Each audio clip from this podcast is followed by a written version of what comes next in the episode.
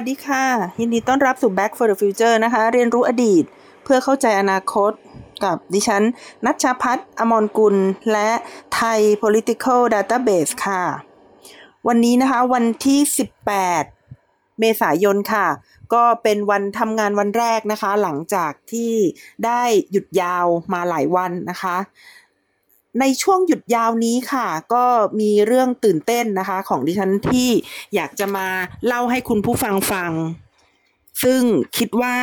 น่าจะเป็นประโยชน์นะคะสำหรับหลาย ๆ ท่านเลยทีเดียว ก็คือว่าช่วงหยุดยาวนี้นะคะ เป็นช่วงที่ไม่ธรรมดาค่ะ ดิฉันติดโควิดค่ะ ก็จริง ๆ แล้วนะคะ อาการเริ่มแรกเลยนะคะ ก็คือว่า รู้ตัวนะคะว่าไม่สบายนะคะ คือคือโดยปกติเนี่ยดิฉันจะตรวจ ATK เนี่ยนะคะ ประมาณสัปดาห์ละสองครั้งนะคะ ก็คือประมาณวันจันทร์นะคะ กับวันพฤหัสนะคะ เพราะว่าในการเข้าสถานที่ทำงานเนี่ย ดิฉันก็จะต้องนำผลตรวจ ATK เนี่ยนะคะ ถ่ายรูปแล้วก็นำไปแสดงกับ พี่รปภนะคะ ก่อนที่จะเข้าอาคารไปทำงานได้ อันนี้เป็นเรื่องปกติอยู่แล้วนะคะ ทีนี้ดิฉันเนี่ยเริ่มรู้ตัวนะคะว่าว่าติดเนี่ย เพราะว่าตื่นขึ้นมากลางดึกนะคะแล้วก็เจ็บคอมากจริง ๆนะคะ เจ็บคอมากจริง ๆ ก็พอตอนเช้านะคะ ก็คือเป็นวันจันทร์พอดีเลยนะคะ เช้าวันจันทร์เนี่ยก็เลยลงไปลงไปตรวจโควิดนะคะ ก็ปกติก็จะตรวจก่อนออกจากบ้านนะคะ ก็หนึ่งขีดนะคะหนึ่งขีดก็ เอ๊ะอ่า แล้วเจ็บคอนี่มันมาจากอะไรนะคะ แต่ว่าในใจก็คิดว่า เอ๊ะ หรือว่า หรือว่าจะเป็นยังไงนะคะ ก็มาตรวจอีกทีนะคะในในวันพุธนะคะ เพราะว่า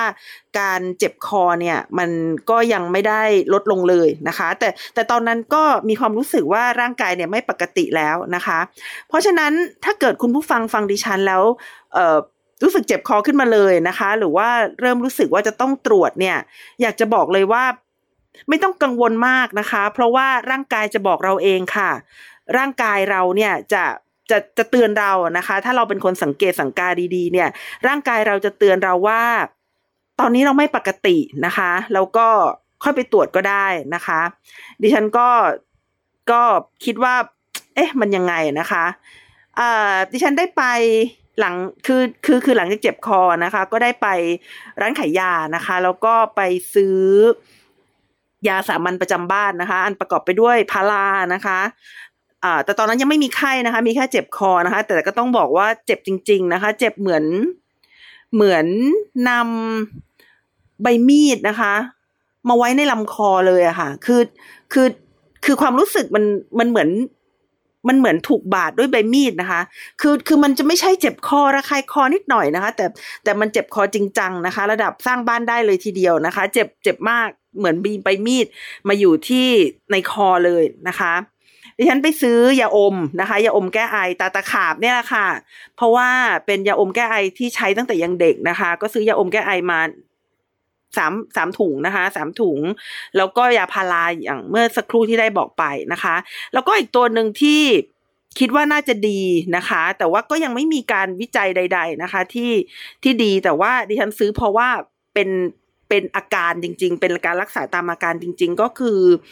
ก็คือยาละลายเสมหะแบบแบบแบบแบบซองนะคะ ซึ่งเอ่อดิฉันเข้าใจว่าในวงการเนี่ยเขาก็ ขึ้นราคานะคะไอไอตัวเนี้ยไว้มากแล้วนะคะ ก็คือถ้าถ้าเป็นแบบเม็ดฟูเนี่ยนะคะ ก็จะแพงแพงมากเลยนะคะ ทั้งทั้งที่ตัวยาเนี่ยมันตัวเดียวกับแบบซองนะคะ ดิฉันซื้อแบบซองอะนะคะ เพราะว่าคิดว่ามันมันแยกเป็นซองๆอะมันน่าจะถูกอนามัยมากกว่าเป็นหลอดไหมอะที่มันเป็นเม็ดๆน่ะ เพราะว่าถ้าเป็นหลอดอะ เราต้อง เปิดหลอดขึ้นมาข้างในมันก็สิบเม็ดน่ะ แล้วถ้าใช้ไม่หมดความชื้นก็ลงอะ ดิฉันก็เลยคิดว่าแบบซองน่าจะน่าจะดีมากกว่านะคะเภสัชก็ถามว่าจะจะเอาแบบสองร้อยหรือแบบหกร้อยนะคะ ถ้าแบบหกร้อยก็วันหนึ่งกินครั้งเดียวนะคะ ถ้าแบบสองร้อยก็วันหนึ่งกินสามครั้งนะคะ ดิฉันก็ เอาแบบสองร้อยนะคะ ก็เอามาหนึ่งกล่องเลยนะคะ มาเก็บไว้เลยนะคะ เพราะว่าถ้าเกิดเป็นขึ้นมาจริง ๆ อาจจะต้องแบ่งกันในบ้านเนี่ยนะคะ ก็เลยซื้อมา แล้วก็มาชงกินนะคะดิฉันหายเจ็บคอภายในภายในยาหมดนะคะ ก็คือห้าวันแรกนะคะ ก็คือเอ่อทานทานยาแก้เจ็บคอนะคะ แล้วก็เอ่อ ยาละลายเสมหะเนี่ยก็ห้าวันแรกนะคะ ก็หายเจ็บคอ ทีนี้วันสุดท้ายนะคะ ที่ไม่ได้เจ็บคอแล้วแหละนะคะ ลูก ก็มาเป็นไข้สูงนะคะ แล้วก็เลยนำลูกเข้าโรงพยาบาลนะคะ แต่ในช่วงระยะเวลาสี่ห้าวันนั้นนะเนื่องจากดิฉันรู้สึกว่าตัวเองไม่ปกติอะคือคือแทนที่จะตรวจ ATK สัปดาห์ละสองวันนะคะ ดิฉันก็ตรวจ ATK ทุกวันเลย แล้วก็ผลก็คือว่านะคะ ลบทุกวันนะคะ ไม่ไม่ได้เป็นอะไรนะคะ ก็เลยคิดว่าเอ๊ะหรือว่าเราจะแค่เป็น เป็นอาการเจ็บคอเรื่อยๆ เป็นหวัดเฉยๆนะคะ เพราะว่าช่วงนั้นก็เป็นช่วงที่ผ่านสัปดาห์ของความหนาวนะคะ ก็คือเอ่อยังจำได้ใช่ไหมคะ เมื่อสองสัปดาห์ที่แล้วที่อยู่ๆเอ่อภาคเหนือภาคอีสานแล้วก็ภาคกลางของประเทศไทยเนี่ยนะคะ มีอุณหภูมิลดลงนะคะ อย่างรวดเร็วแล้วก็อยู่ๆก็มาสิบ สิบเก้าสิบแปดองศากันนะคะ ในช่วงนั้นดิฉันก็เลยคิดว่าเอ๊ะหรือว่าเป็นเพราะอากาศเปลี่ยนนะคะ ก็เลยทำให้เจ็บคอนะคะ พอลูกเข้าโรงพยาบาลเนี่ยนะคะ ก็เลยมีการตรวจตรวจเอ่อ RT-PCR นะคะ เพราะว่าคุณหมอบอกว่าเด็กที่มาตรวจเนี่ยนะคะ ร้อยละเก้าสิบเนี่ยไม่เป็นนะคะไข้หวัดใหญ่ไม่เป็นนะคะทอนซิลอักเสบแต่เป็นโควิดนะคะ ก็เลยก็เลยตรวจนะคะ เพราะว่ามีอาการไข้สูงแล้วก็ต้องนอนโรงพยาบาลนะคะ ก็ปรากฏว่าก็เป็นโควิดนะคะ ดิฉันก็เป็นผู้ที่เฝ้าก็เลยตรวจด้วย ก็เลยเป็นโควิดด้วยนะคะคือไปไปไปตรวจเจอวันที่ห้าเนี่ยนะคะ หลังจากเจ็บคอนะคะ แต่ว่าจริงๆฉันก็ไม่ทราบว่าเจ็บคอเนี่ยมันมันเกี่ยวกับโควิดหรือเปล่านะคะ แต่ว่าแต่ว่าก็ถือว่า เอ่อเอ่อเป็นโควิดก็แล้วกันนะคะ ถือว่าเป็นโควิดก็แล้วกัน สามีก็ตรวจด้วยนะคะ สามีไม่เป็น ก็ดิฉันก็นอนเฝ้าลูกนะคะ อยู่โรงพยาบาลกันห้าวันนะคะ ทีนี้การอยู่โรงพยาบาลเนี่ยก็อยากจะเล่าให้คุณผู้ฟังฟังนะคะ ซึ่งอาจจะน่าสนใจสำหรับคุณผู้ฟังสักเล็กน้อยนะคะว่าเอ่อถ้าเกิด ถ้าเกิดต้องการรับยาฟาวิพิลาเวียเนี่ยนะคะ มันมีทางเลือกนะคะอยู่อยู่สามทางนะคะ ที่ดิฉันได้คุยกับโรงพยาบาลมานะคะ ทางเลือกที่หนึ่งนะคะก็คืออการ การไปลงทะเบียนนะคะ กับสปสช ซึ่งดิฉันไม่แน่ใจว่าจะต้องใช้ผล rt pcr หรือเปล่านะคะ แต่ตัวดิฉันเนี่ยใช้ผล atk นะคะ แต่ว่าเป็นผล atk ที่ได้รับการรับรองจากโรงพยาบาลนะคะ ซึ่งตรงนี้เนี่ย rt pcr เนี่ยมันไม่ได้ถูกเลยนะคะ โรงพยาบาลเอกชนที่ดิฉันไปถามมาเนี่ยเอ่อ 2,500ถึง3,000 บาทนะคะ ซึ่งก็เยอะมากเลยทีเดียวนะคะ แพงแพงอยู่นะคะ ทางเลือกที่2นะคะ ทางเลือกแรกที่บอกไปเมื่อสักครู่นี้ก็คือไปลงทะเบียนกับสปสชนะคะ แล้วเขาก็จะมีพยาบาลโทรเข้ามาคุยนะคะว่าหายป่วยหรือยังนะคะ แล้วก็ส่งประวัติ ของตัวเองนะคะ เช่นน้ำหนักอายุอาการนะคะ แล้วก็คุณหมอก็จะมาพิจารณานะคะว่าจะได้ยาฟาวีหรือเปล่านะคะ แล้วก็อันที่สองเนี่ยนะคะก็คือไปตรวจกับโรงพยาบาลเอกชน แล้วก็รับยาจากโรงพยาบาลเอกชนเลยนะคะ ซึ่งตรงนี้เนี่ยดิฉันก็ได้คุยกับทางทางคลินิกนะคะ ทางคลินิกที่เขาโทรมาเนี่ยเขาก็ถามดิฉันนะคะว่า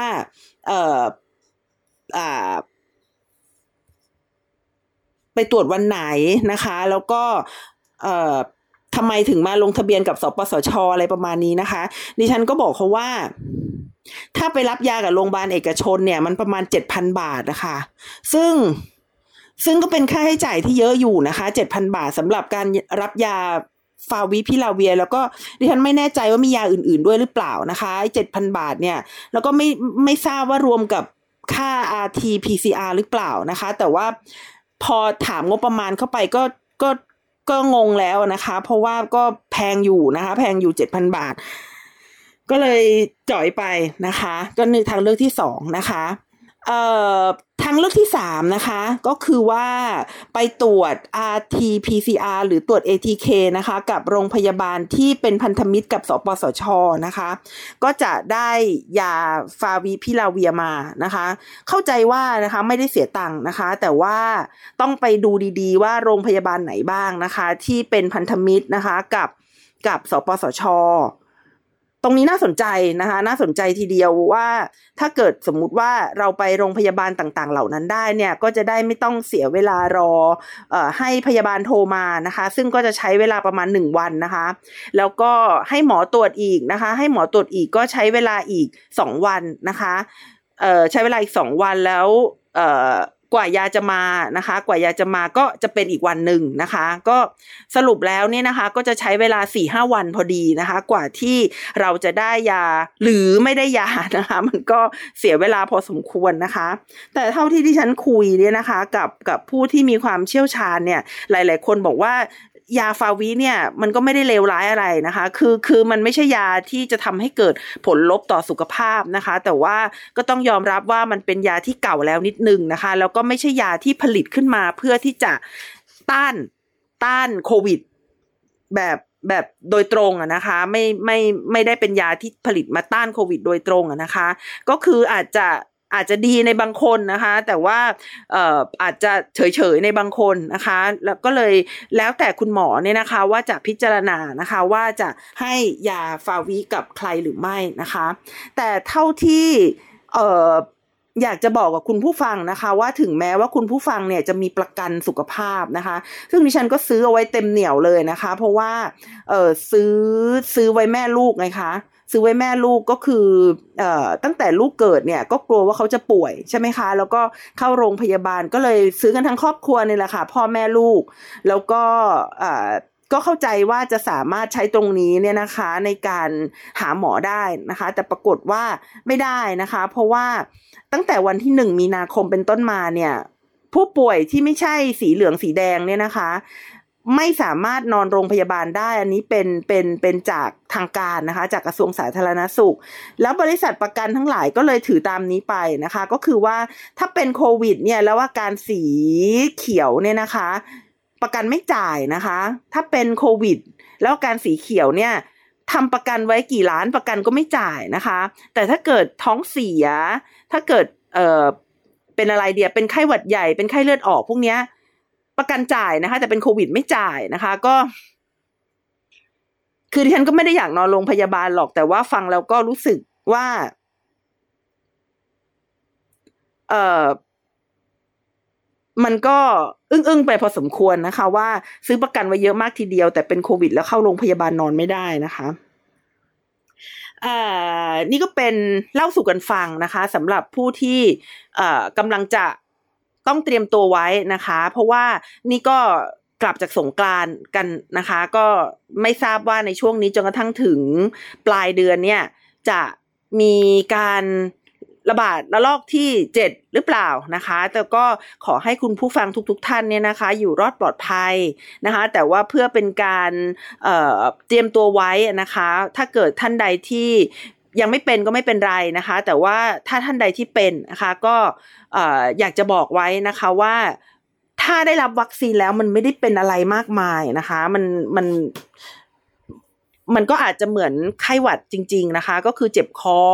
มีเสมหะนะคะ มีน้ำมูกนิดหน่อยนะคะ แต่ว่าถ้าเกิดไม่ได้ฉีดวัคซีนหรือไม่ได้ฉีดวัคซีนเข็มกระตุ้นเนี่ยก็ ก็ก็ควรจะไปฉีดซะนะคะ ก็ไม่ไม่ควรที่จะอยู่เสี่ยงนะคะ แต่ว่าถ้าเกิดเราป้องกันตัวเองแล้วเนี่ย แล้วถ้ามันเป็นเนี่ยก็ขอให้ไม่ต้องกลุ้มใจไม่ต้องเสียใจมากนะคะ เป็นได้ก็หายได้นะคะ ในช่วงที่ดิฉันติดโควิดเนี่ยนะคะดิฉันก็ได้ติดตามข่าวสารในโลกนี้นะคะ หลายหลายเรื่องเลย ที่จริงมันมีอยู่สองเรื่องที่อยากจะพูดในสัปดาห์นี้นะคะ เรื่องแรกก็คือเรื่องของการปฏิรูปองค์การระหว่างประเทศในการจัดการกับปัญหาความมั่นคงโลกนะคะ เพราะว่าหลังจากที่เเกิดสงครามระหว่างรัสเซียและไม่ใช่สงครามสิ เกิดการรุกรานนะคะของรัสเซียสู่ยูเครนนะคะ ก็ได้ทำให้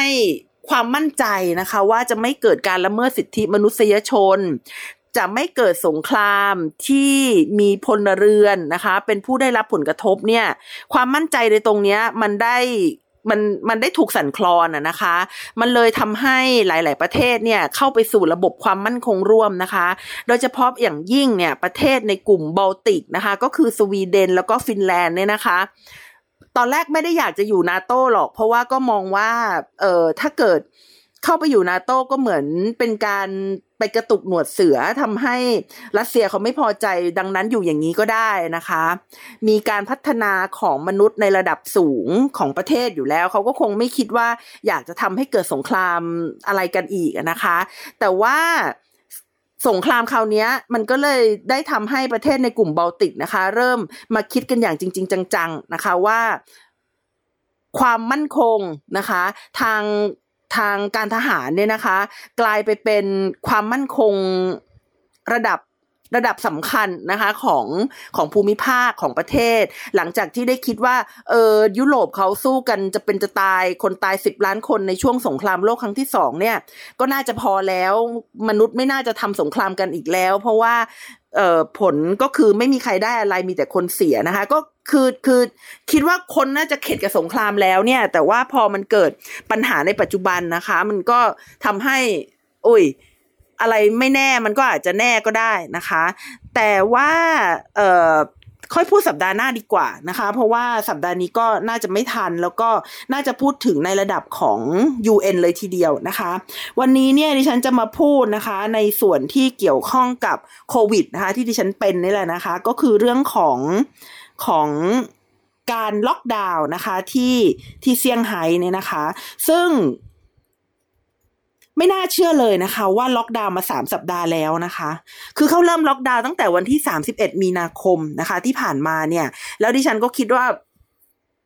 น่าจะสี่ห้าวันนะคะ เพราะว่าข่าวมันออกบอกว่าจะล็อกดาวน์สี่ห้าวันเนี่ย แล้วดิฉันเช็คเมื่อวานนี้ก็ยังล็อกดาวน์อยู่เลยนะคะ แล้วก็เป็นการล็อกดาวน์ที่ทำให้เกิดปัญหามากมายนะคะ ก็คือผู้คนเนี่ยต่อต้านกันเยอะมาก แล้วก็รัฐบาลเนี่ยก็ได้เซ็นเซอร์นะคะ การต่อต้านเนี่ยไม่ให้ ไม่ให้เห็นนะคะ จนในที่สุดเนี่ยนำไปสู่การเซ็นเซอร์เพลงชาติตัวเอง ได้ยังไงก็ไม่รู้เนี่ยนะคะ ก็คือก็คือผู้คนต่อต้านนั่นแหละทำไมถึงต่อต้าน เพราะว่ามันเป็นการล็อกดาวน์ที่ใหญ่ที่สุดในโลกนะคะ คือ เซี่ยงไฮ้เนี่ยนะคะ มีประชากรเนี่ยนะคะ อยู่ประมาณ 26 ล้านคน อันนี้เฉพาะเซี่ยงไฮ้นะคะ แต่ว่าถ้ารวมเมืองที่เป็นเมืองใหญ่ข้างๆเนี่ยดิฉันก็ไม่แน่ใจว่าจะกี่คนนะคะ ก็น่าจะ 30 ล้านอัพเลยนะคะซึ่งการล็อกดาวน์ของของจีนเนี่ยถือว่าโหดร้ายมากทีเดียวนะคะ คือ ถ้าใครสักคนหนึ่งในอพาร์ตเมนต์นะคะ เป็นนะคะ แค่เคสเดียวนะคะ ล็อกดาวน์หมดเลยนะคะ แต่เราก็จะเกิดขึ้นแบบไม่บอกล่วงหน้าด้วยนะคะ คืออยู่ๆเนี่ยคิดว่าจะไปทำงานเนี่ยนะคะ ก็ก็ไม่ได้ทำนะคะ คือออกจากบ้านไม่ได้ต้องส่งส่งวีแชทนะเขาไม่มีไลน์นะคะ ต้องส่งวีแชทไปบอกเอ่อเจ้านายหรือเพื่อนร่วมงานว่าออกจากบ้านไม่ได้แล้ว ล็อกดาวน์นะคะ ล็อกดาวน์แล้วก็ไม่ได้บอกด้วยว่าจะล็อกดาวน์นานเท่าไหร่นะคะ มีล็อกดาวน์เนี่ยนะคะเขาก็ไม่ได้เปิดแอร์นอนอยู่ที่บ้านเฉยๆ สบายๆ อะไรเนี่ยนะคะ แต่ว่าคนที่ล็อกดาวน์เนี่ยนะคะ คนที่ถูกขังอยู่ในอพาร์ตเมนต์ตัวเองเนี่ย ก็จะต้องมีอะไรที่ต้องบริหารจัดการมากมายเลยทีเดียวนะคะ เอ่อดิฉันก็บอกตรงๆว่า หาข่าวยากนะคะ หาข่าวยากพอสมควรนะคะสำหรับเรื่องของเอ่อล็อกดาวน์ที่เซี่ยงไฮ้นะคะ แต่เขาบอกว่าเอ่อจะต้อง กอดกอดอแอปพลิเคชัน WeChat นี่อยู่ตลอดเลยนะคะ เนื่องจากว่าจะต้องใช้แอป WeChat เนี่ยนะคะในการสื่อสารนะคะว่าแต่ละบล็อกของตัวเองเนี่ยจะต้องลงไปตรวจนะคะ RT PCR เนี่ย เมื่อไหร่นะคะ แล้วก็ที่บ้านของทุกๆ คนเนี่ยก็จะต้องมีเครื่องตรวจ ATK ไว้ที่บ้านด้วยนะคะ แล้วก็ต้องตรวจแล้วก็ส่งผลไปที่ WeChat นะคะ แล้วก็ต้องคอยสอดส่องว่าชั้นของเรามีคนติดหรือเปล่านะคะ เพราะว่าถ้าชั้นของเรามีคนติดนะคะ เราก็ต้องคอยติดตามนะคะ ฟังคำสั่งนะคะจาก WeChat นะคะ ซึ่งสิ่งที่น่ากลัวที่สุดนะคะ ของการล็อกดาวน์ก็คืออาหาร อาหารจริง ๆ เลยนะคะ ที่ฉันอยู่โรงพยาบาลกับลูกนี่ก็ต้องบอกเลยว่า สิ่งที่หวาดกลัวที่สุดเนี่ยก็คืออาหาร เพราะว่าขนาดโรงพยาบาลเนี่ยเขามีอาหารให้สามมื้อนะคะ แต่มันก็ไม่ใช่ว่า จะพอเพียงสำหรับแม่ลูกสองคนนะคะ คือคือ ใช่ที่ป่วยแล้วมันจะกินอะไรไม่ลงนะคะ ป่วยแล้วมันจะกินอะไรไม่ลงแล้ว พอกินอะไรไม่ลงอะอาการมันก็มันก็ดีขึ้นยากนะคะ ดิฉันก็ยังยังพอจะโชคดีที่มีคนที่ไม่ป่วยแล้วเขาส่งข้าวส่งน้ำให้นะคะ แต่ว่า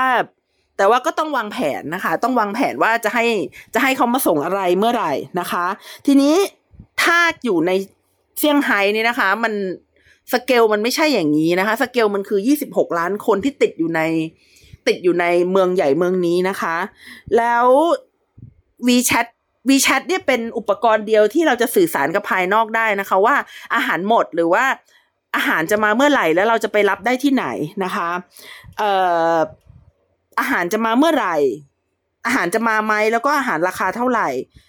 ใช่ค่ะฟังไม่ผิดค่ะ คือคือคือเขาไม่ได้แจกอาหารฟรีนะคะ คือมันไม่เหมือนสมัยอู่ฮั่นนะคะ ถ้าเกิดคุณอยู่เซี่ยงไฮ้ตอนนี้คือคุณต้องต้องจ่ายค่าอาหารด้วยนะคะ เวลาเขาเอาอาหารมาส่งอ่ะ แล้วมันก็ไม่ใช่ราคาปกตินะคะ เพราะว่ากว่าจะเข้ามาได้เนี่ยนะคะ มันต้องผ่านหลายจุดเหลือเกินนะคะ คือช่วงแรก ๆที่ปิดนะคะ มันก็ยังพอจะมีร้านที่ขายผักผลไม้นะคะ ก็ยังก็ยังพอจะมี supply ของอาหารนะคะ แต่ว่าหลังๆเนี่ยพออาหารหมดนะคะ ปัญหาเนี่ยมันอยู่ที่การขนส่ง และก็การกระจายนะคะทำอย่างไรถึงจะให้มีอาหารกระจายกันไปนะคะ ซึ่งเส้นทางการขนส่งเนี่ยมันไม่สามารถใช้เส้นทางเดิมได้ เพราะว่ามันมีการปิดปิดเป็นจุดๆนะคะ ปิดแบ่งเมืองออกเป็นสองเมืองปิดแบ่งเป็นจุดๆ แล้วก็มีเช็คพอยต์ต่างๆนะคะ ซึ่งอาหารทั้งสัปดาห์เนี่ยนะคะ ที่ดิฉันเห็นในรูปเนี่ย บางทีก็คือมีแตงกวาอยู่ หรือซูกินี่เนี่ยหน้าตามันประมาณยาวๆเขียวๆเนี่ยนะคะ ประมาณประมาณสี่ห้าแท่งนะคะ มีกระหล่ำปีอยู่สองหัวนะคะ แล้วก็มีน่าจะน่าจะคล้ายๆนมนะคะ คือคือนั้นเป็นปริมาณอาหารเนี่ยที่เขาพอจะหาได้ในรอบสัปดาห์นะคะ เพราะว่าอาหารนอกเซี่ยงไฮ้เข้ามายากนะคะ คนขน มาก็ไม่มีอุปกรณ์นะคะ เมื่อไม่มีอุปกรณ์ก็เข้ามาไม่ได้นะคะ ทางพลเมืองเนี่ยเขาก็ใช้การแก้ไขปัญหากันเองนะคะ โดยใช้วิธีการรวมตัวกันซื้อของนะคะ จะใช้วิธีการรวมตัวกันซื้อของ เพราะว่าถ้าเกิดซื้อน้อยอะมันไม่มีคนเข้ามาส่งนะคะ แต่ถ้ารวมตัวกันซื้อของเนี่ย มันก็จะพอมีคนเข้ามาส่ง เพราะฉะนั้นคุณก็ต้องจับมือถือนะคะแล้วก็ วีแชทกับเพื่อนที่อยู่ในบล็อกเดียวกันนะคะ ว่าจะมาร่วมกันซื้ออะไรบ้างนะคะ ซึ่งในระยะแรกเนี่ยกลุ่มบายอิงก็โอเคนะคะ แต่ว่าอยู่ๆรัฐบาลมาบอกว่ามีไวรัสอยู่ที่อาหารบ้าง มีไวรัสอยู่ที่คนขนของบ้างนะคะ บางทีเนี่ยกลุ่มบายอิงที่ร่วมมือกันแล้วพยายามซื้อเนี่ยมันก็ซื้อไม่ได้นะคะรัฐบาลนี่นะคะก็ได้พยายามเข้ามาควบคุมนะคะ เพื่อกำหนดเวลาเพื่อกำหนด ราคาด้วยนะคะ ซึ่ง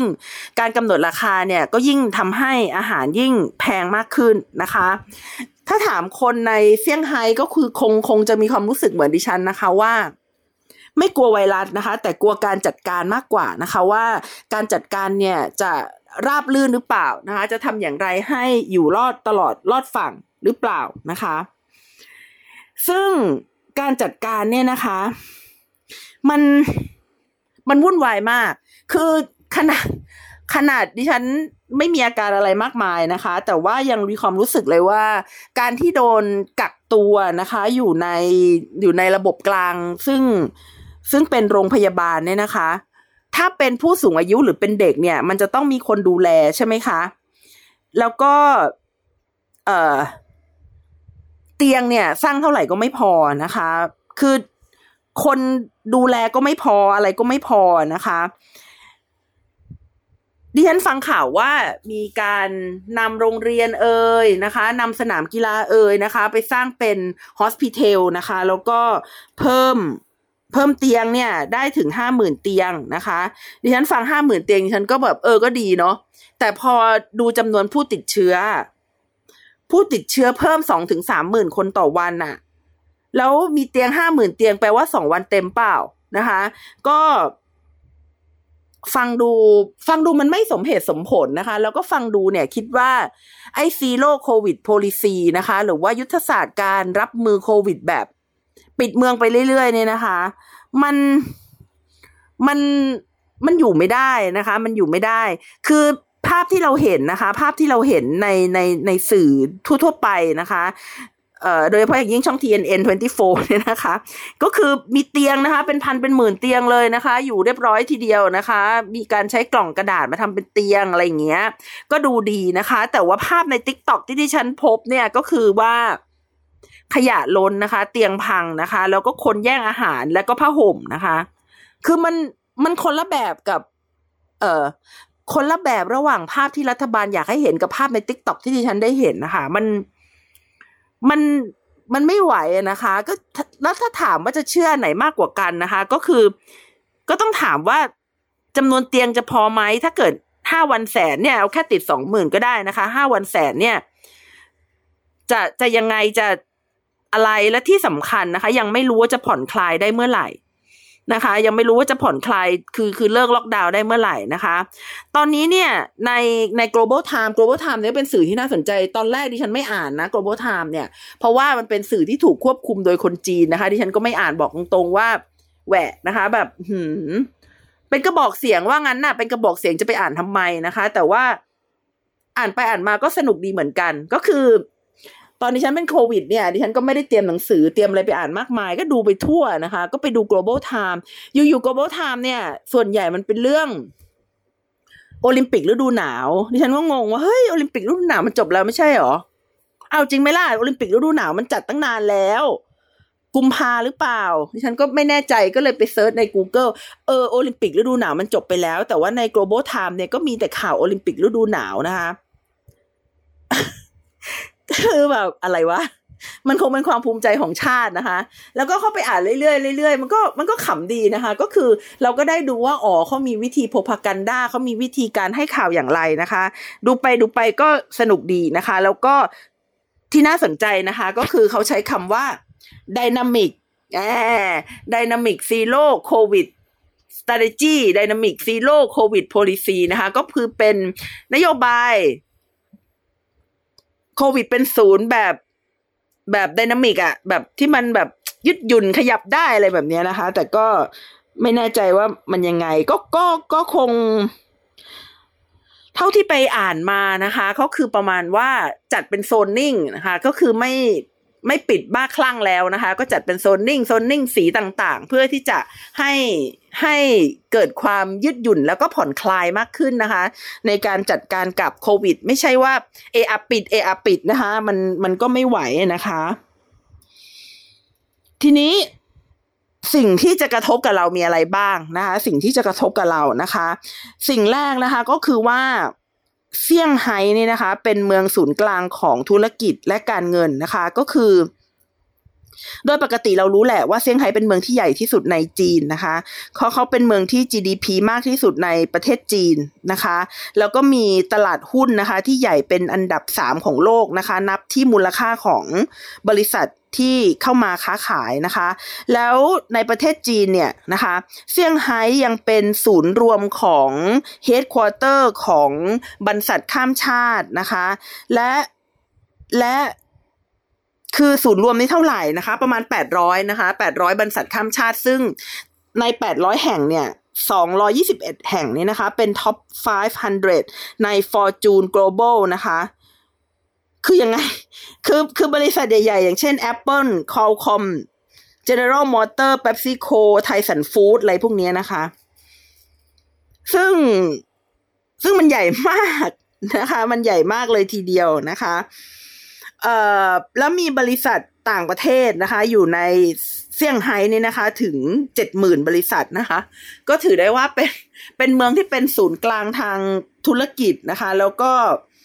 การเงินนะคะ ทั้ง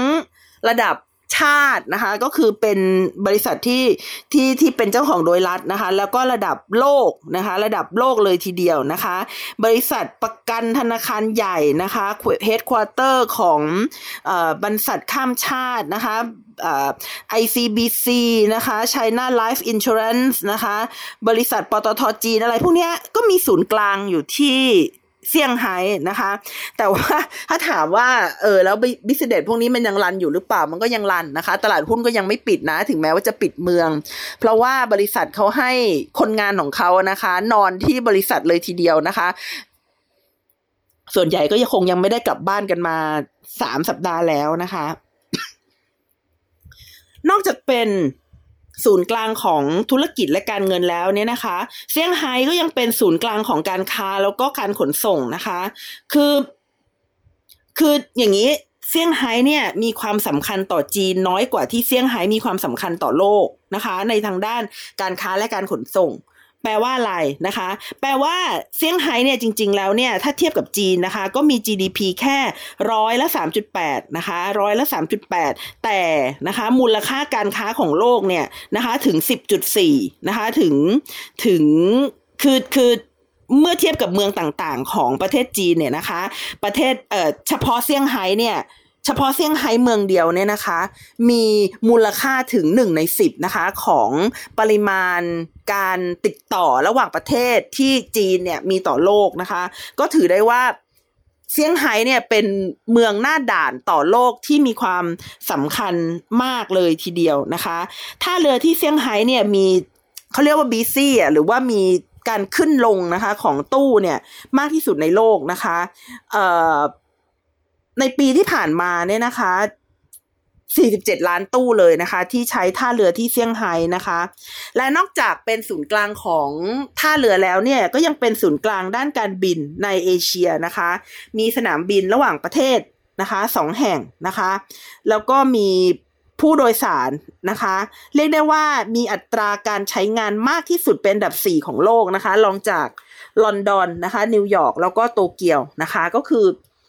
ก็คือเซี่ยงไฮ้เนี่ยเป็นหน้าต่างสู่โลกนะคะของของจีนนะคะทั้งในด้านการเงินนะคะทั้งในด้านการค้านะคะแล้วก็การขนส่งนะคะแต่ปัจจุบันนะคะท่าเรือก็ท่าเรือเปิดนะคะ แต่ว่ามีตู้ตกค้างนะคะ ตู้ตกค้างแล้วก็เรือรอเข้าท่าเนี่ยจำนวนมากที่สุดเป็นประวัติการนะคะ แล้วก็มีรถบรรทุกเนี่ยมารอส่งของนะคะ เป็นคิวยาวมากนะคะ ด้านที่สามนะคะก็คือด้านการผลิตนะคะแล้วก็เทคโนโลยีนะคะ คือเซี่ยงไฮ้เนี่ยนะคะเป็นฮับของการผลิตสินค้าอุตสาหกรรมนะคะ ไม่เฉพาะเซี่ยงไฮ้นะคะ แต่ว่าเป็นที่เอ่อกุนชานเนี่ยที่ฉันอ่านอาจจะอ่านไม่ไม่ถูกนะคะเอามาจากหนังสือภาษาอังกฤษนะคะ แล้วก็แถบเมืองทางตะวันออกที่เป็นเมืองอุตสาหกรรมที่อยู่ติดกับเซี่ยงไฮ้นี่นะคะ เป็นศูนย์กลางการผลิตรถยนต์นะคะ ระดับ ที่เรียกได้ว่าชั้นนำนะคะในในจีนเลยทีเดียวนะคะ ไม่ว่าจะเป็นของจีนเองนะคะ S AIC Motor เนี่ยนะคะ รถจีนเนี่ยนะคะ หรือว่ารถฝรั่งอย่างเช่นรถโฟล์กสวาเกน GM นะคะ หรือแม้แต่เทสลานะคะ อันนี้คือเดือนที่แล้วเดือนที่แล้วคือมีนาเนี่ยนะคะ อเมริกาเนี่ยนำเข้ารถที่ผลิตที่เชียงไฮ้เนี่ยนะคะหกหมื่นห้าพันคัน นี่ขนาดท่าเรือยุ่งแล้วนะ นอกจากนี้นะคะ นอกจากเรื่องของโรงงานแล้วเนี่ย ในเรื่องของทรัพยากรบุคคลนะคะ ก็นับได้ว่าเซี่ยงไฮ้เนี่ยเป็นที่รวมของ บุคคลนะคะที่มีความคิดสร้างสารรค์นะคะ หัวทันสมัยนะคะ เป็นเป็นคนรุ่นใหม่นะคะที่หัวดีแล้วก็เปิดกว้างนะคะ มีบริษัทที่เป็นสนับสนุนนะคะ ทางด้านนวัตกรรมต่างๆนะคะ อย่างเช่น TSMC นะคะ แต่ว่าบริษัทพวกนี้เนี่ยนะคะ หลายๆ บริษัทเนี่ยต้องหยุดผลิตเนื่องจากปัญหา ในห่วงโซ่การผลิตนะคะ ต่อซัพพลายนะคะ เพราะฉะนั้นสิ่งที่จะเกิดขึ้นนะคะ ก็คือการหยุดชะงักนะคะของผลิตภัณฑ์ที่เป็นสินค้านะคะสำคัญในรถยนต์และเครื่องใช้ไฟฟ้านะคะ คือโดนกันไปหมดนะคะ ไม่ว่าจะเป็นรถโฟล์กเทสลานีโออะไรอย่างเงี้ยโดนกันไปหมดนะคะ หรือว่าจะเป็นโทรศัพท์มือถือนะคะ Apple Mac อะไรต่างๆเหล่านี้นะคะ แล้วก็ผลกระทบเนี่ยก็กระทบไปนะคะถึงเกาหลีใต้นะคะ เวียดนามไต้หวันนะคะญี่ปุ่นนะคะรวมกระทั่งถึงไทยด้วยนะคะ เพราะฉะนั้นนี่ก็คือผลกระทบนะคะจากนโยบายโควิดเป็นศูนย์นะคะของของประเทศจีนนะคะ โดยเฉพาะที่เกิดขึ้นที่เซี่ยงไฮ้ซึ่งเป็นเมืองใหญ่ของโลกเลยทีเดียวค่ะ ค่ะสำหรับวันนี้นะคะที่ฉันก็ใกล้จะไอแล้วนะ ถือถือตัวไม่เป็นไรแต่ว่าพูดไปพูดมาก็ไอเองนะคะ ค่ะสำหรับวันนี้นะคะดิฉันนัชชาพัฒน์อมรกุลค่ะ ก็ต้องขอลาคุณผู้ฟังไปก่อนนะคะวันนี้ก็มาแชร์ประสบการณ์เรื่องโควิดนะคะ แล้วก็เรื่องของการปิดเซี่ยงไฮ้นะคะ ก็ขอขอบพระคุณนะคะ คุณผู้ฟังทุกๆท่านมาก ขอให้สุขภาพดีแข็งแรงนะคะ แต่ถ้าเป็นโควิดก็อย่าไปกลัวนะคะ เราต้องสู้มันค่ะ สวัสดีค่ะ